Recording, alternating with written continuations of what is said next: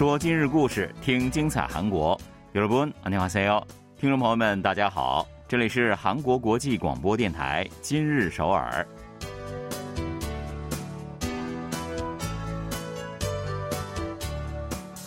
聚焦今日首尔，体会当下韩国。让我们带您走遍韩国的每个角落，让我们把最真实的韩国送到您的耳边。各位听众，大家好，我是主持人朴龙君。听众朋友们好，我是主持人易贤，很高兴与您相会在今日首尔。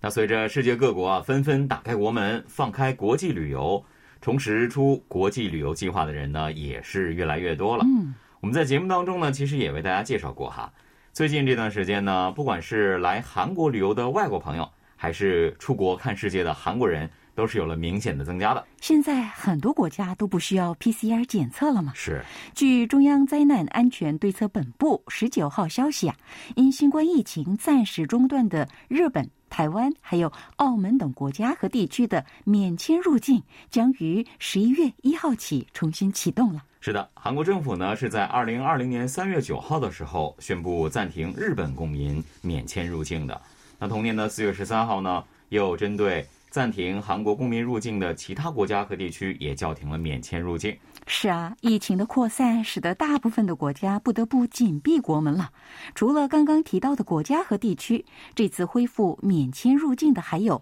所罗门群岛、基里巴斯、密克罗尼西亚、萨摩亚还有汤加等国。嗯，那这样一来呢，目前可以免签入韩的国家和地区一共有一百一十二个。嗯，这也是韩国时隔两年零六个月全面恢复了免签入境啊。是啊，这个一键重启啊，让人们心情大好啊。没错没错，有太多的外国朋友啊都在盼望能够来玩转韩国呢，是不是？嗯，相信呢随着免签入境全面解封，那我们也可以在韩国见到更多来自五湖四海的朋友们了。好的，接下来呢，一起来走进今天的今日首尔，看一看本期节目有哪些内容要跟您分享呢？嗯，好的。首尔市为了缩小脱北者家庭子女面临的教育落差，推出专项支援项目，为脱北者子女提供课业辅导、心理指导以及家长咨询等服务。最近，以表现女性生活、事业、情感为主的女性题材影视剧引发热议，女性角色、女制作人的崛起使得女性力量越发出圈。韩国最大的通讯聊天软件突发服务中断，这给民众生活带来各种不便，但与此同时却也有人振臂高呼终于解放，这到底是怎么一回事呢？好的，稍后呢就让我们一起走进今天的今日首尔吧。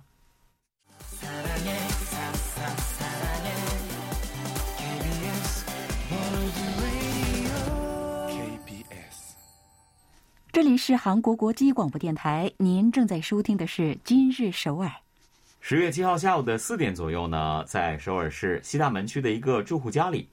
九岁的小姑娘 Amo 拉着上门辅导的老师金义智的手说要给老师贴一个漂亮的贴纸。嗯，只见小姑娘小心翼翼地拿出一张漫画形象的贴纸啊，又小心翼翼地撕去背面的塑料纸，然后轻轻地贴在老师的手腕上。贴好之后啊，他笑着对老师说，这是自己最宝贝的一张贴纸，是送给老师的礼物。哇，那收到这么有心的礼物，老师也一定很开心啊。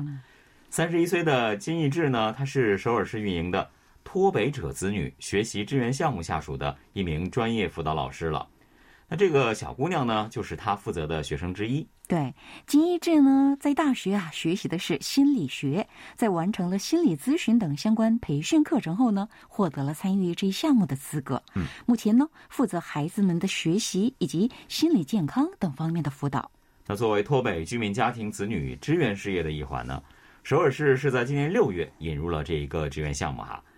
脱北者来到韩国以后呢，如何去适应融入韩国的生活？这可能是他们面临的最大的问题了。是啊，脱离北韩南，在韩国站稳脚跟啊，并不容易啊。而对脱北者家庭的孩子们来说，也许压力是更大的。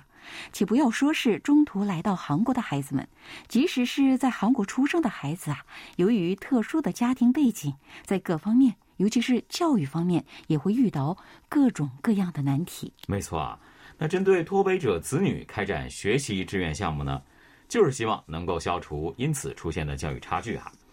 那只要是居住在首尔市的三周岁以上，再到初中生以下这个年龄段的脱北者子女呢，都是可以申请并且免费获得相关的帮助的。对，这个项目啊做得也很周到。嗯，如果申请了这一项目啊，首先将通过不同年龄段的基础学习能力测试来判断申请者的学历水平，然后呢根据测试结果来提供相应的教材和辅导。对，所以呢目的就是要做到量身定制啊、嗯、并不是所有的人都学一样的东西啊。对，那首尔市呢为了开展这样的一个项目，招募了十九名像刚刚提到的金义智老师这样的专业教师，把他们派遣到了各个地区的脱北者家庭去。对，这些教师们会为孩子们提供韩语、韩文以及阅读等基础学科的帮助。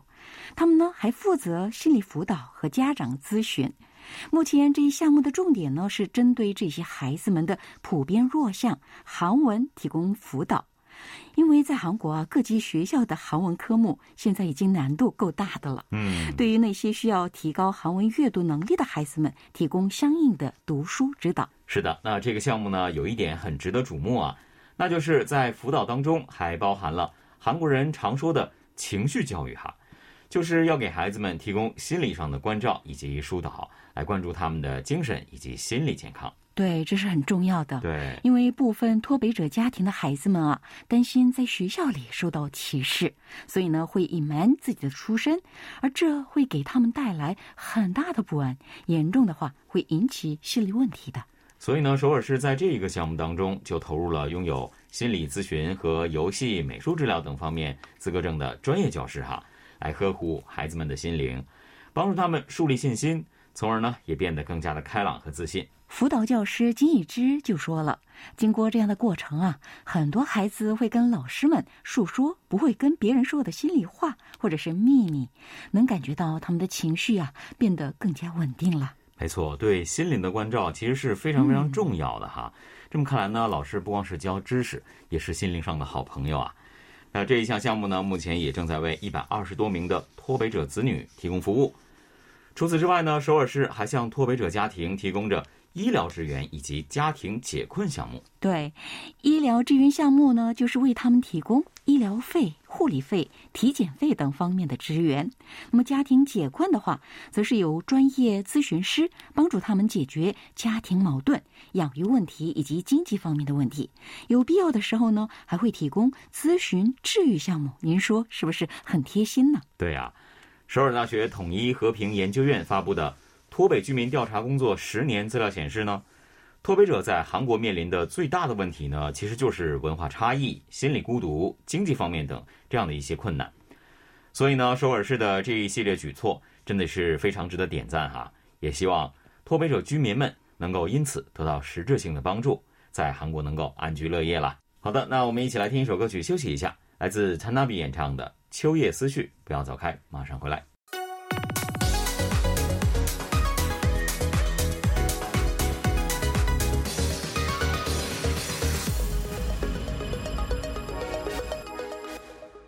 欢迎回来，这里仍然是韩国国际广播电台今日首尔。喜爱韩剧的朋友们，不知道最近在追什么剧呢？我想啊，应该会有很多剧迷朋友们看过前段时间刚刚收官的《小小姐们》啊、呃，有的呢还翻译成《小妇人》的吧？嗯，是的，是的。那就算是没看过啊，也一定听说过一二啊。那这是一部悬疑剧啊，以三姐妹的故事线来展开，又将各种线索集中到核心谜案上面，繁而不乱。同时呢，也糅合了大家都非常喜欢的狗血啊、爽剧啊、现实主义的不同的风格，也是牢牢抓住了观众的心。是啊，这是我最近看过的别具一格的电视剧啊。嗯，我觉得这一部剧啊，更大的看点是，不仅是主人公三姐妹，连反派角色和掌握神秘事件关键的核心人物也都是女性。而这个月七号上线的奈飞韩剧《天外迷踪》也是一部女性向的电视剧。是的，那除此之外呢，前不久刚刚开播的周末剧《王后伞下》啊，这也是请到了收视女王金惠秀来出演女主角的哈。嗯，这部剧呢，讲述的也并不只是主上爱上我这样的老套的故事啊，绝大部分呢都是在这个王后啊、太后还有嫔妃之间展开的这样大戏。对，金惠秀扮演的王后啊，不仅词境内卷儿两手抓，还时不时的搞出些黑色幽默来。在心惊肉跳和轻松搞笑之间无缝切换，已经很有要爆的苗头了。嗯，我还以为这部剧只看片花的时候，以为它是一个喜剧呢。嗯、那前段时间大爆的韩剧《奇怪的律师与英语》呢，以及为何又是吴秀在，还有同样也是金惠秀主演的奈飞剧《少年审判》，更是显示出了女性题材在律政剧当中的存在感。没错，如果说过去女性角色常常是在错综复杂的事件中发现线索，那么刚刚提到的那三部电视剧呢，则通过女性法律人的眼睛去细致地观察事件中人物的处境和情况，从而引起了观众们的共鸣。那仔细想一想呢，好像最近真的是比较火的韩剧好多都在描述这个她力量啊，这个女她，也就是女性力量。嗯，没错。更值得瞩目的是啊，不仅是电视剧角色，女性在制作方面的话语权也在增加。过去啊，在拍摄影视剧的时候呢，我们大部分看到的是女编剧和男导演的合作，但是最近呢，这一标配啊，逐渐被打破，女性编导们越来越有存在感了。是的，那小小姐们编剧就是郑瑞景啊，她可是韩国大导演朴赞玉的御用编剧了、嗯、大家非常熟悉的《亲切的金子》《小姐》等影片，以及最近由汤唯主演的新片《分手的决心》呢，都是出自郑瑞景的手笔。嗯，奈飞韩剧《天外迷踪》呢，是女导演鲁德操刀的，她曾经指导过电影《恋爱的温度》《独家报道》《良辰杀人记》等等。那郑瑞景编剧呢，最近在采访当中也谈到了自己所体验到的制作环境的改变啊。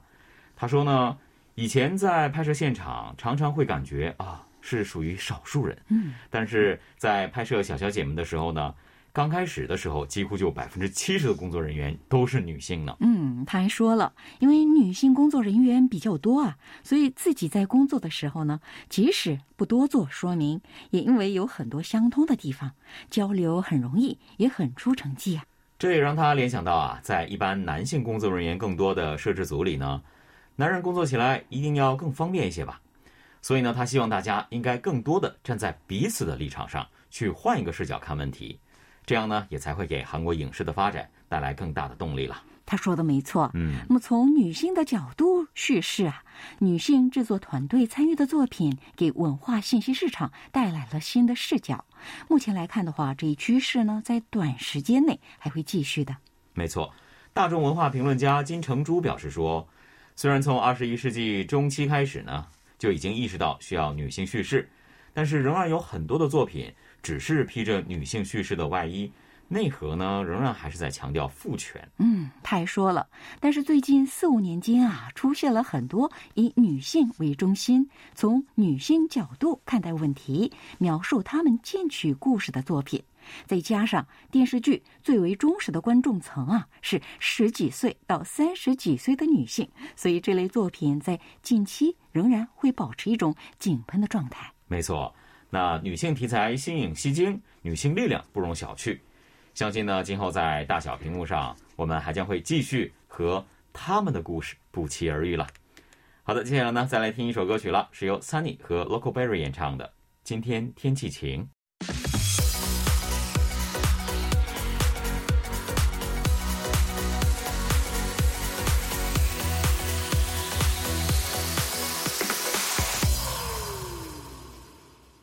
这里仍然是韩国国际广播电台今日首尔，一起来看看今天的最后一条消息吧。好的，在一家外企工作的李某呢，在上个周末终于是读完了已经推了三周的一本书了哈。他说呢，因为国内外的时差关系，不管是周末还是晚上，他的这个 KakaoTalk 总是响个不停，常常拿起书看书就会被打扰。嗯，这 KakaoTalk 是韩国的一款通讯聊天软件了，非常有国民度啊。在被介绍给中国朋友的时候呢，人们会说它是韩版微信，这样呢，大家便会秒懂。是的，是的。那十五号下午呢 ，KakaoTalk 突然出现了服务中断啊，而 KakaoTalk 今年年初的国内月用户量已经达到了四千七百四十三万人，那也就是说，大部分的韩国国民都受到了这场所谓的 Kakao 大乱的影响啊，我也是身在其中啊。我也是，那天刚好是周日啊，就在大家叫苦不迭的同时啊，却有一些人，例如刚刚提到的李某表示，这是意外之喜。他说，从知道 KakaoTalk 不能使用的瞬间开始啊，就产生了一种解放感。呃，没想到自己跟孝兴、刘在石这么有共鸣。KakaoTalk 服务中断和刘在石有什么关系呢？嗯，有什么关系呢？其实真的不光是李某啊，很多人都 Q 到了刘在石啊。那刘在石呢，曾经在很多场合就提到过，自己是不使用 KakaoTalk、嗯、啊。他说呢，不喜欢手机一直一直在响起这个提示音。朋友圈里动辄上百条的对话也让他感到非常的有压力。嗯，其实啊，就是不想把有限的精力用在各种不关心的事情或闲聊上。这次卡卡服务瘫痪啊，在大约十一个小时以后才恢复了基本的信息接收和发送功能。嗯，这么说呢，刚那位李某他可能有这十一个小时是名正言顺的不去做工作了哈。那经过这一次的节外生枝，给很多人带来了另外一种冲击。原来远离聊天软件可以给自己的身心带来某种治愈哈，由此呢就出现了这样的一个词，叫做 Kakao Detox。 嗯，这个词儿呢是从 Digital Detox 数字戒毒衍生而来的，也就是说 Kakao 戒毒的意思。那么不知不觉中啊，人们已经对这款聊天软件产生了重度的依赖啊，而这次意外给了人们解绑的机会。是的，家住京畿道的主妇金延志家里呢有两个上初中的孩子，他说呢，那个周末他们一家四口是难得的坐在一起，没有用手机来陪伴对方，然后吃了一顿饭。他说啊，事后呢自己也数了数手机里的朋友群，发现呢居然有娘家、婆家、家长和朋友等等九个群。那么在 KakaoTalk 不能使用的那天晚上，他发现手机电池几乎还是满格的，基本没用的感觉啊。所以他感叹啊，之前自己的能量一定也像手机电池一样、啊、被聊天软件都给抢走了。感觉好像挺有道理的，是吧？所以啊，有一些人打算趁此机会逃离各种聊天软件。嗯，上班族李某说，每次被拉入不同的聊天群啊，都觉得很苦恼，勉强尬聊啊，让自己很辛苦，但又不好意思直接退出。退出好像是真的不行。那经过这次事件呢，他正在考虑要不要果敢的对各种聊天群做一个整理呢？刚才提到那位主妇表示说，虽然很难干脆的不使用聊天软件，但是呢，他们家已经决定，至少周末的几个小时，大家都不看手机，来好好聊个天，又或者是一起吃顿饭。嗯，那么随着科学技术的发展啊，人类得以享受与过去无法相比的舒适生活，因此呢，便利的地方越来越多。那么沟通似乎也变得更容易了，但是呢，人们缺乏面对面的交流的问题也越来越多。没错，这次的 Kakao 事件呢，的确也是给人带来了很多的不便啊。但是另外一方面呢，这似乎也是一个摆脱数字文明，更加关注自身、家人以及朋友的契机嘛。对，从这次事件中可以看出啊，对于二十四小时被数码机器包围的现代人来说，的确是需要通过数字戒毒，解除数码产品带来的束缚，创造更多的时间去获得真正的休息。嗯，是的，如果真的觉得玩手机太无聊的话，可以多听听我们的广播哈。也希望更多人呢能够借这样的机会考虑一下，什么才是真正的治愈吧。好的，今天的今日首尔节目呢，又到了结束的时候了，非常感谢各位的收听。最后呢，也送各位一首歌曲吧，是由白依林演唱的《Bye Bye My Blue》。在此，我和龙君也要跟大家说再见了。여러분，안녕히 계세요。안녕히 계세요。